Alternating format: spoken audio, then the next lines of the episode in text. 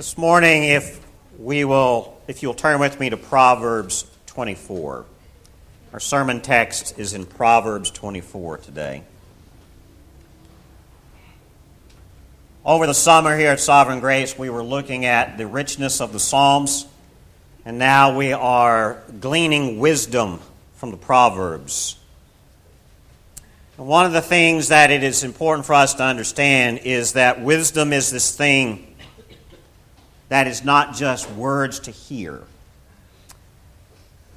Wisdom is something that changes us. And, the, and, and what we see here in the Proverbs is that truth from God Himself. So if you're able to stand, let's stand in reverence for the reading of God's Word. Proverbs chapter 24, beginning in verse 1. Be not envious of evil men, nor desire to be with them. For their hearts devise violence, and their lips talk of trouble. By wisdom a house is built, and by understanding it is established. By knowledge the rooms are filled with the precious and pleasant riches. A wise man is full of strength, and a man of knowledge enhances his might. For by wise guidance you can wage your war and in abundance of counselors there is victory. Wisdom is too high for a fool. In the gate he does not open his mouth. Whoever plans to do evil will be called a schemer. The devising of folly is sin, and the scoffer is an abomination to mankind. If you faint in the day of adversity, your strength is small. Rescue those who are being taken away to death. Hold back those who are stumbling to the slaughter. If you say, Behold, we do not know this, does not he who weighs the heart perceive it? Does not he who keeps watch over your soul know it?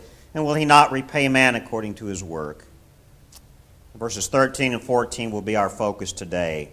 My son, eat honey, for it is good.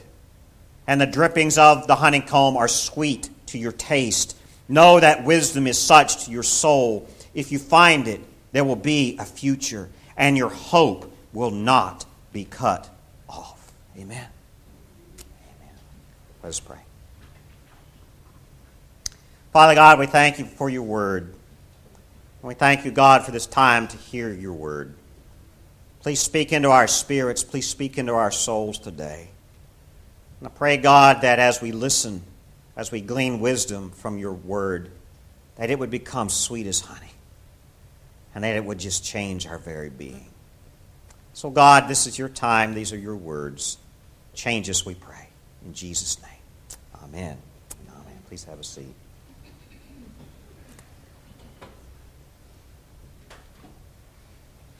I don't know about you, but I enjoy a good meal every now and then, don't you? That's part of the Baptist doctrine. Can we say amen? Uh, part of being in, in God's house is fellowship together. And next week, we will have our, uh, our fellowship meal that happens every first uh, Sunday of the month. And so I pray that you come back and enjoy that time. But there is something about eating good food, right? Uh, our, our culture is enamored with good. I think the latest craze on food is the Popeyes chicken sandwich. Apparently, is giving Chick fil A a run for their money. Have y'all heard that? I've not had the Popeyes chicken sandwich, but I didn't know anything could compete with Chick fil A. But apparently, the, the world is taking notice of Popeyes chicken sandwich.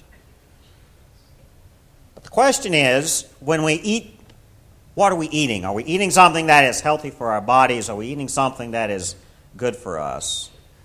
I know that our, our physical health is important, but how often do we consider our spiritual health? Amen? It is one thing to make sure that we're eating the right foods, that we're getting the right exercise, that we are taking care of our bodies and getting the rest that our physical bodies need. There is wisdom in that. And God's Word speaks to that as well. That's a different sermon altogether. But there is wisdom here in the book of Proverbs from Solomon to his son about wisdom. If you remember, wisdom is that thing which teaches us how to live Wisdom is that aspect of our lives that shows us how we ought to be. And if we are to be God's children, we do not decide this for ourselves. If we are God's children, we do listen to God's word. Proverbs chapter 24 speaks about wisdom as honey for the soul. We're going to focus on verses 13 and 14, but let's understand the context here before we get to those verses. What Solomon is now teaching his son is how to build a wise house, how to build a home, how to build a life. When, when we look in verse 3, by wisdom a house is built, and by understanding it is established. That concept of the house is your family. The concept of the house is your life The concept of the house is also your legacy. All of these things tie into the scriptural understanding of a house. David's house was given the blessing of covenant that the Messiah would come through David's house. And God would not have made that covenant if David's house was not built on his wisdom. So, by wisdom, a house is built. We can take these, these words of encouragement here from the Proverbs, even into our own lives, into our own house. How are we raising our children? How are we living our lives together in marriage? How are we living as even single men and women? How is a house built? It's built on understanding through wisdom, and wisdom is that thing that God gives that we've seen here for the last few weeks. Wisdom, I would argue from the Proverbs, is comes directly from Christ Himself. Christ is God's wisdom for us to glean. Now, how is a house built by wisdom? It is built by listening, but not just listening. Because we can listen to a lot of wisdom. We can listen to a lot of foolishness. Our, our, our airwaves, our media is consumed with a lot of stuff, right? We, we live in the 21st century where we have more information at our fingertips than any human generation has ever seen. We don't have to learn much anymore. We've got Google. And it goes with us in the palm of our hand in our cell phones. And it has made us more ignorant because we're not allowing knowledge to come into our very being and change us. Knowledge has now become a commodity. Information is now something that has monetary value. You can make money now with information. We are, we are not in the industrial age of a century ago, we are in the information age. Totally different time of human existence. And in the midst of all of this swarming of knowledge and, and data and facts, there is no wisdom. What is wisdom? The result of wisdom in verse 4 is that through this wisdom, by knowledge, the rooms of the house are filled with precious and pleasant riches.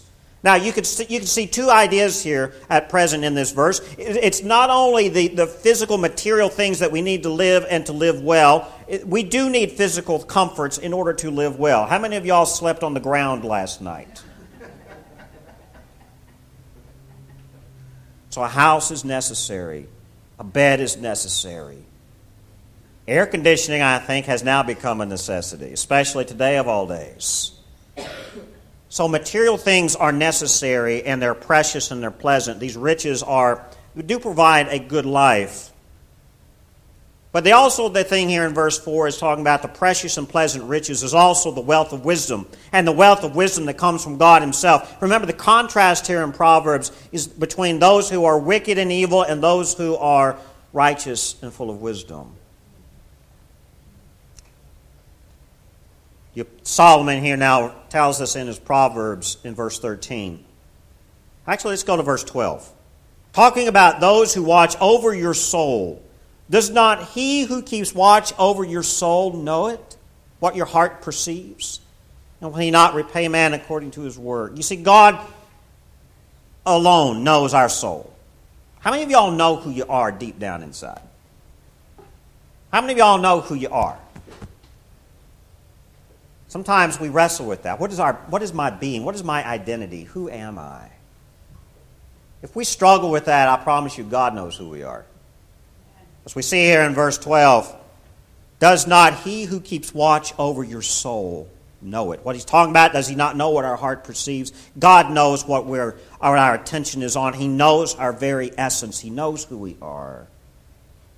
So the Solomon, Solomon's wisdom here in verse 13 tells us, My son, Eat honey, for it is good, and the drippings of the honeycomb are sweet to your taste.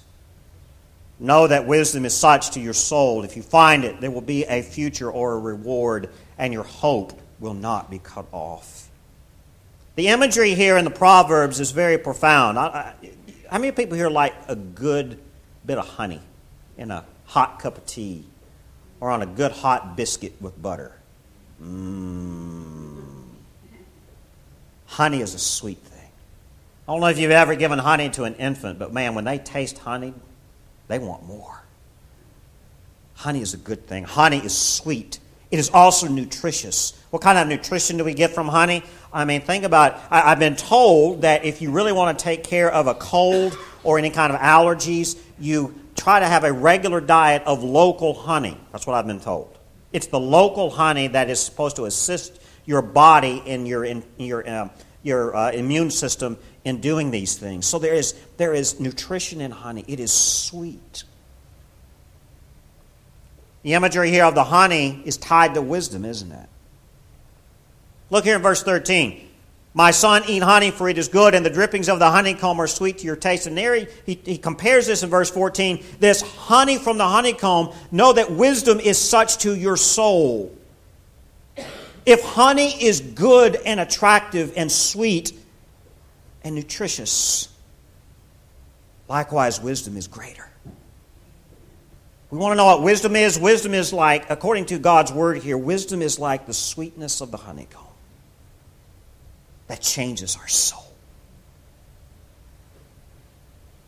The Greek prophet, or the Greek philosopher, I'm just about messed up there, not the Greek prophet, the Greek philosopher Socrates argued that uh, philosophy was a pursuit of wisdom, and wisdom was the thing that improved the soul.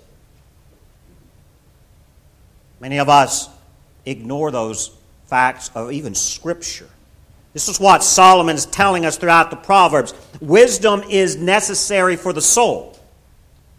This is not human wisdom, this is not man made wisdom. Man made wisdom leads us down to folly and leads us into a path of departing from God. But God's wisdom, which is higher than man's wisdom, if wisdom is that thing which improves the soul, how much more does God's wisdom change our soul and make us like Him? That's the thing to understand here, verses 13 and 14. Solomon is using the imagery of the sweet honey and the honeycomb to explain what wisdom is. If honey is good for your body, if honey brings nutrition for your physical health, wisdom does so much more for your soul. Wisdom nourishes the soul. And where does wisdom come from? It comes here from God's Word. Now, how can we understand this even deeper? This is not the only time that Scripture speaks of wisdom as sweet as honey and good for the soul. Flip over to Ezekiel chapter 3 for me. That's a couple of books over, several books over to the right in your Bible. Ezekiel is right after Jeremiah. We're going to look at some passages in Jeremiah and in Ezekiel, but I want us to look at Ezekiel chapter 3 first. Sometimes when we're trying to understand Scripture, like in the Proverbs, we need some comparison throughout Scripture. The way to interpret Scripture is to interpret it by other Scripture. That's one of a that's a very strong way to do this. So, what, is, what does Solomon mean here in the imagery in verses 13 and 14 of Proverbs 24 of honey and the, and the soul? Ezekiel chapter 3, speaking about Ezekiel the prophet who saw the wheel in the skies as the angels come. Look here in chapter 3. This is God calling Ezekiel to be a prophet. And he said to me, Son of man, eat whatever you find here. Eat this scroll, and go speak to the house of Israel. So I opened my mouth, and he gave me this scroll to eat. And he said to me, Son of man, feed your belly with this scroll that I give you, and fill your stomach with it. Then I ate it, and it was in my mouth as sweet as honey. God is calling Ezekiel to be his prophet God is calling Ezekiel to be his mouth to the people. And before Ezekiel can speak God's word to the people, God must first give Ezekiel his word. And so he tells him this is figurative language. So the figurative language here is that God is giving Ezekiel a scroll to eat. I don't know about you, but how many people have eaten something that didn't settle well with you and it wasn't too long before it came back up? I don't want to be too gross today, but we've all been there, amen? If we've got children, uh, here's one thing I know, and parents, you, you all been here, right? You know you're a parent when your child can throw up all over your new dress or your new suit, and it's okay. There are things that we take into our bodies that are not good for us and it will violently return out of our body. Think of the same thing here as God is telling the prophet Ezekiel. I am making you my mouthpiece to the nation of Israel. He's calling Ezekiel to speak to the, the rebellious people of Israel. And he says, Before you go, I want you to eat this scroll. So, figuratively, God is giving Ezekiel his word to consume. Not just something to eat like junk food, but something that will bring nourishment to his soul. Something that if Ezekiel is going to speak God's voice, if Ezekiel is going to be God's voice to the people, Ezekiel must have God's word as a part of him. And so the figurative language is you consume this or eat this scroll. I don't know about if somebody handed you a piece of paper that was rolled up to eat, would y'all do that? Ezekiel here, he says here in verse 2 So I opened my mouth, and he, being God, gave me the scroll to eat. And look at the results of it. It, it, it not only fills his belly, it fills who he is. And, and, and the taste was as sweet as honey. It's amazing. Now, we look, uh, the similar imagery is in Jeremiah. If you flip just one book before that, in Jeremiah chapter 15 prophet Jeremiah also speaks in the same kind of language. Jeremiah chapter 15, beginning in verse 15. Jeremiah complaining to the Lord. It's amazing how these Old Testament prophets complained to the Lord, didn't they? Anybody here doing that? I've been there. Jeremiah 15, verse 15. O Lord, you know, O Lord, you know Remember me and visit me, and take vengeance for me on my persecutors. In your forbearance, take me not away. Know that for your sake I bear reproach. Verse 16 Your words were found, and I ate them. And your words became to me a joy and the delight of my heart, for I am called by your name, O Lord God of hosts. You see the same imagery here? Prophet Jeremiah speaks about God's word as something that he eats. Your words were found, he says, and I ate them, and your words became a joy to me. It was not something that was that did not settle well with his spirit. It was something that became a joy to him and a delight to his heart. And the reason it was is because Jeremiah calls upon the Lord God himself. Not only that, notice where this, this meal comes from. These prophets just don't go into the kitchen and cook their own concoction of God's word. Where are they receiving God's word? From God Himself. He is, it's, it's like God has, has prepared a feast of wisdom. And He brings it to these prophets like we would present a fine feast to guests in our home. And He says, I want you to consume this. This is my gift to you. I know the gift of hospitality is a precious thing. If you've ever had friends or family to your home, we're, we're going into the holiday season here soon in November and December. As much as we enjoy family, we know that the Thanksgiving season can also be stressful, and the Christmas season can be stressful. But the gift of hospitality, of preparing wonderful food for your guests and bringing them to your guests, you do it out of love and compassion, and you want the best for them. This is what God is doing for his prophets. He's bringing to them something that God himself has created as special. God is giving these men of his, these, these men of God, he's giving them something that is sweet as honey, that is also nutritious and beneficial to the soul. Now, how do we? Here, here's an interesting thing as well about this when we look in Proverbs and this idea of wisdom as honey for the soul. When we look at the examples of the prophet Ezekiel and the prophet Jeremiah, we, can, we see this as a sign of why they are genuine prophets of God. What does Deuteronomy chapter 18 tell us? Deuteronomy chapter 18, verses 15 through 22, gives us the, exa- or the, the description of what a true prophet of God is. If you want to know who is a false prophet, compare their words and their actions to Deuteronomy chapter 18. If Deuteronomy chapter 18 lines up with what they're doing, then they're a genuine prophet. But if they are not a genuine prophet, then they will not line up with Deuteronomy chapter 18. Deuteronomy 8, chapter 18 makes it real simple. A true prophet a true prophet of God will put God's own words in his mouth. You see, a true prophet will have God's words in them.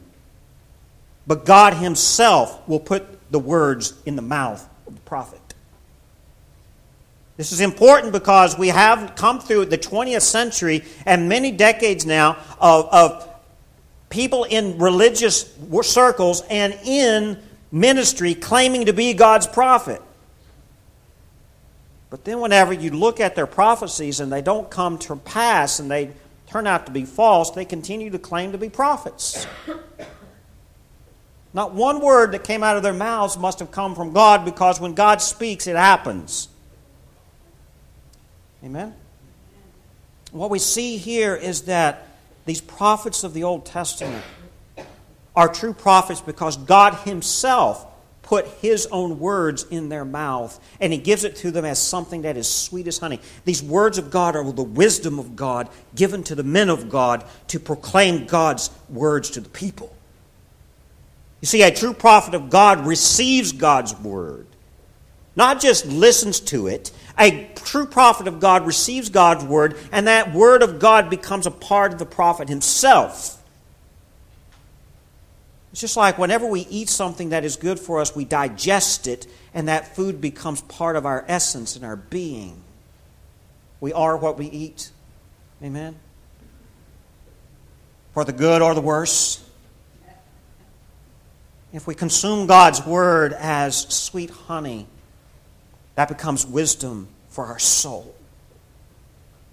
So, just like the true prophet has God Himself placing His own words within the prophet. A true child of God digests God's wisdom in the same manner. Amen. You see, Jeremiah indicates in his prophecy, Jeremiah indicates that he digested the words of God like food. Not that he just merely licked it like a lollipop, he consumes it. And that nourishment of God's wisdom becomes central to Jeremiah's very being so that he can be God's mouthpiece. You see, if Jeremiah indicates that he digested the words of God like food, then they were deeply rooted in his mind as if he really had cooked and digested them, and it became his nourishment. Wow. You see, God does this, I think, in the Old Testament with the prophets. He, he wishes to confirm his prophets. He just doesn't haphazardly say, I want you to go speak my word to the people. God was very selective in who proclaimed his word in the Old Testament. Right? God wished to confirm his prophets. And one of the ways to confirm a prophet is that you give them the taste of God's wisdom and see how they receive it. If God is calling the prophet to be his mouthpiece to the people, and the, and the prophet rejects God's word, then he's no longer God's man. so God wishes to confirm his prophets. We see this in the Old Testament. So God giving the scroll or the book in some translations is what the prophet speaks. When the prophet speaks God's word, it's because God has placed that within them, and they have consumed it like sweet honey. It was just as if God had made an instrument of his spirit out of a mere human being. That's how God works. He will take the least likely of all of us, he will take the human being that has the least potential in human eyes and give them his wisdom to the point that they become his mouthpiece and they go and they proclaim God's word. The words that come from someone like that are words that are so profound, no one can recognize them as man's words. They must come from God.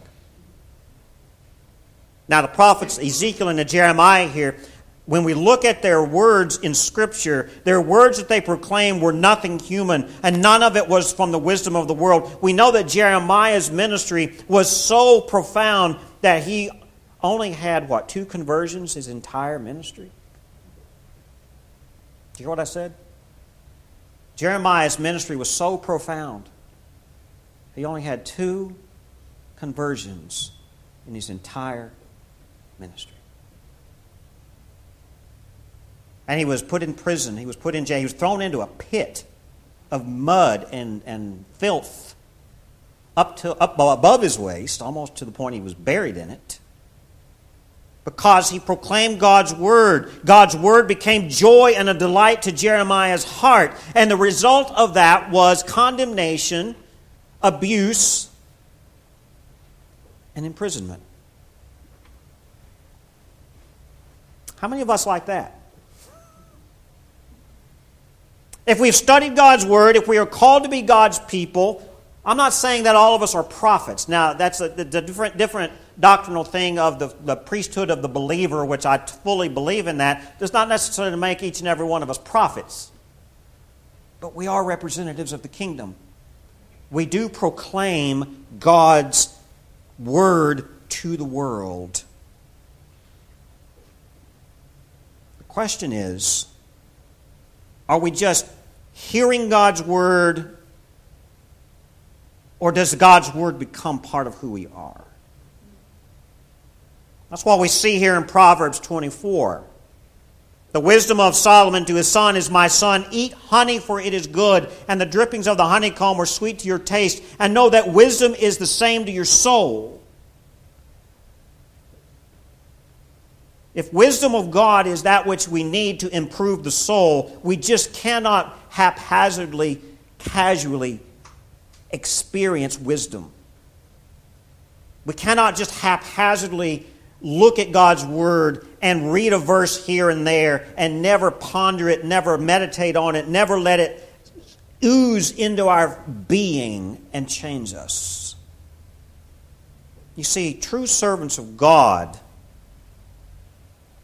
receive God's word into their heart. If you go back to Ezekiel chapter 3, verse 10, we know that after Ezekiel eats this scroll that God gives him, we see here in verse 10 of chapter 3 Moreover, he said to me, Son of man, all my words that I shall speak to you, receive in your heart and hear with your ears. And go to the exiles, to your people, and speak to them and say to them, Thus says the Lord God, whether they hear or refuse to hear. You see, this Word of God is received into Ezekiel's very being. It becomes nutrition to his heart. It is the wisdom of God through his Word that changes the soul. It is nourishing to the soul, it is sweet to the soul. We're not talking about physical health here, we're talking about spiritual health. How, many, how, do we, how do we nourish our soul? Or do we? Are we so strung out by working 50, 60 hours a week at a job and then coming home and having more time, uh, more to do than time allows for our families and for our homes? How many people have a yard that hasn't been mowed or trimmed in a few weeks because you've just been too busy? Or a, a garage that is so full of junk, we're so stretched out and, and stressed out that we can't even find the time to clean out the garage. That's the way our house is right now. For the first time in our marriage, I've got my car in the driveway, not in the park, or not in the garage for a while. I, I've got to find time to clean out the garage. I was parking in the garage, and I don't know what happened, but suddenly I can't park in the garage anymore. Life. Part of it was I had to build this pulpit, and so my garage became my workshop, and I haven't been able to clean it out yet to get my car back in. Amen. But do we allow God's word to delight our hearts, or do we just have a surface exposure to it. It's so easy just to come to church and be seen and, and, and, listen to a good sermon, sing a few songs, and then as soon as we walk out the door, we're mad at the line down here at the restaurants on Interstate Drive. Now, when I was growing up, it was the Piccadilly. Whenever you left church, you had to get to the Piccadilly because the Piccadilly had the line around the block uh, by 10 minutes after 12 because church was out at 12, by 12. Do we allow God's word to delight our hearts? You see, there, there's a contrast here between the true servants of God and those who are not. We are either true servants of God or we are wicked opposers of God, one or the other. There is no in between. We are either true servants of God or we are wicked opposers of God according to Scripture. Those who are true servants of God perform their duty in God's kingdom seriously. They take serving God seriously because they have been changed by the Word, they have been changed by Christ Himself, and they take their duties seriously. In contrast to that, wicked opposers of God are just chattering people. They just like to run their mouths with no seriousness. Can we say amen to that? True servants of God proclaim what God presents in His Word because they have consumed it, just like we've seen here, like honey. Just like the prophets have consumed God's scroll and it has become part of who they are. They proclaim what God has to say because it has become part of who they are. Wicked opposers of God proclaim their own eloquent wit. You know, people who can, I mean, their tongue is very sharp and they're very eloquent, and boy, they're persuasive. They're good. Man, they could probably sell 100 cars a week down here on Interstate Drive. You know those kind of folks? Good salesmen? You know, people who like to talk a lot and they talk real beautiful. But when you listen to what they have to say, not one bit of it comes from God, it's from them. So, true servants of God, what they proclaim, what they speak, is coming directly from God Himself through His Word. Wicked opposers of God proclaim their own wisdom, they proclaim their own eloquence, and they actually take pride in how eloquent they are. True servants of God proclaim what has already nurtured their soul, whatever God's word is causing within them to flourish. This idea of flourishing, it means to be alive, to prosper, to grow as a human being. Don't know about you, but those times in my life where I feel very stagnant and dry, those times where I don't feel like I'm flourishing, are times when I have neglected the reading and the study of God's Word. It's a time where I have neglected even finding solitude in my busyness so that I can take time to consume and digest God's wisdom. Those who are true servants of God proclaim what has nurtured their soul because it is like sweet honey that becomes part of us and, and flourishes within us. Wicked opposers of God, in contrast, are those who are eloquent and they speak well, but what they're actually doing is they're, and, I, and please forgive me for this description, but it is biblical. They're literally vomiting out what they have never taken into their heart. It's empty. You ever had somebody talk and talk and talk and talk and talk and talk, and after they're done, you just feel like you've just been vomited all over? Been there, done that? But if it's from God, if it's somebody who's a true servant of God when they speak, oh, it is so sweet and it is so appealing and attractive. The true servant of God receives the Word of God into themselves, and this Word of God becomes hidden so deep within their hearts that whatever comes out is nothing but of God itself. Whereas wicked opposers of God are those who merely learn about God's Word. They may have every knowledge of the Greek and the Hebrew, and they may be able to articulate and, and, and, translate their own scriptures from their own. I've known some folk, trust me, I know some seminary folks when I was in seminary. I just hated them in Greek class because they ruined the grading curve. And they could literally take a Greek New Testament and preach from it from the pulpit. They were that good. Oh, it hurt my, oh, it it was bad. It was embarrassing to me. I couldn't do that. I had to take Greek twice. I don't think I still, I think I passed with a D, but I got through it. But you know those people who merely learn about God's Word and they just merely learn about religion and then they go around talking about it, but whatever they talk about doesn't seem very appealing or edifying and they're just, they're just talking. Psalm 34 helps us understand this in, in even greater context. This, is what, this was our call to worship today Psalm 34, verse 8. Oh, taste and see that the Lord is good. Blessed is the man who takes refuge in him. That right there is a verse that you could put on your desktop wallpaper on your computer. Oh, taste and see that the Lord is good. I would argue that those who, are, who have been in church or been around church who don't have any good taste in their mouth have probably never really tasted the sweet honey of God's wisdom. Or if they have tasted it, they've spit it out and never allowed it to change them and nourish them and become who they are. The walk with Christ is one of sweetness and difficulty. It's like a bittersweet thing. The bitterness of Christ's sacrifice on the cross for us, his suffering, is something that we now partake in as well, even though there's a sweetness in the redemption, there's a sweetness in the salvation. There's also a bitterness there as we share in Christ's suffering. But we continue and endure in that because, the, because we have tasted and seen that the Lord is good.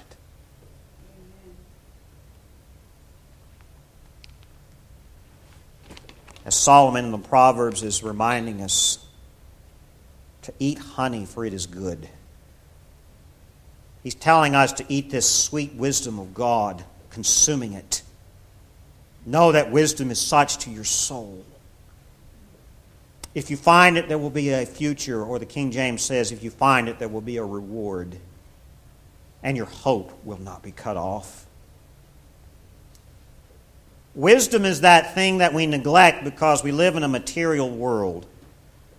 We live in a world that defines reality by what can be measured and what can be proven physically rather than what nourishes the soul.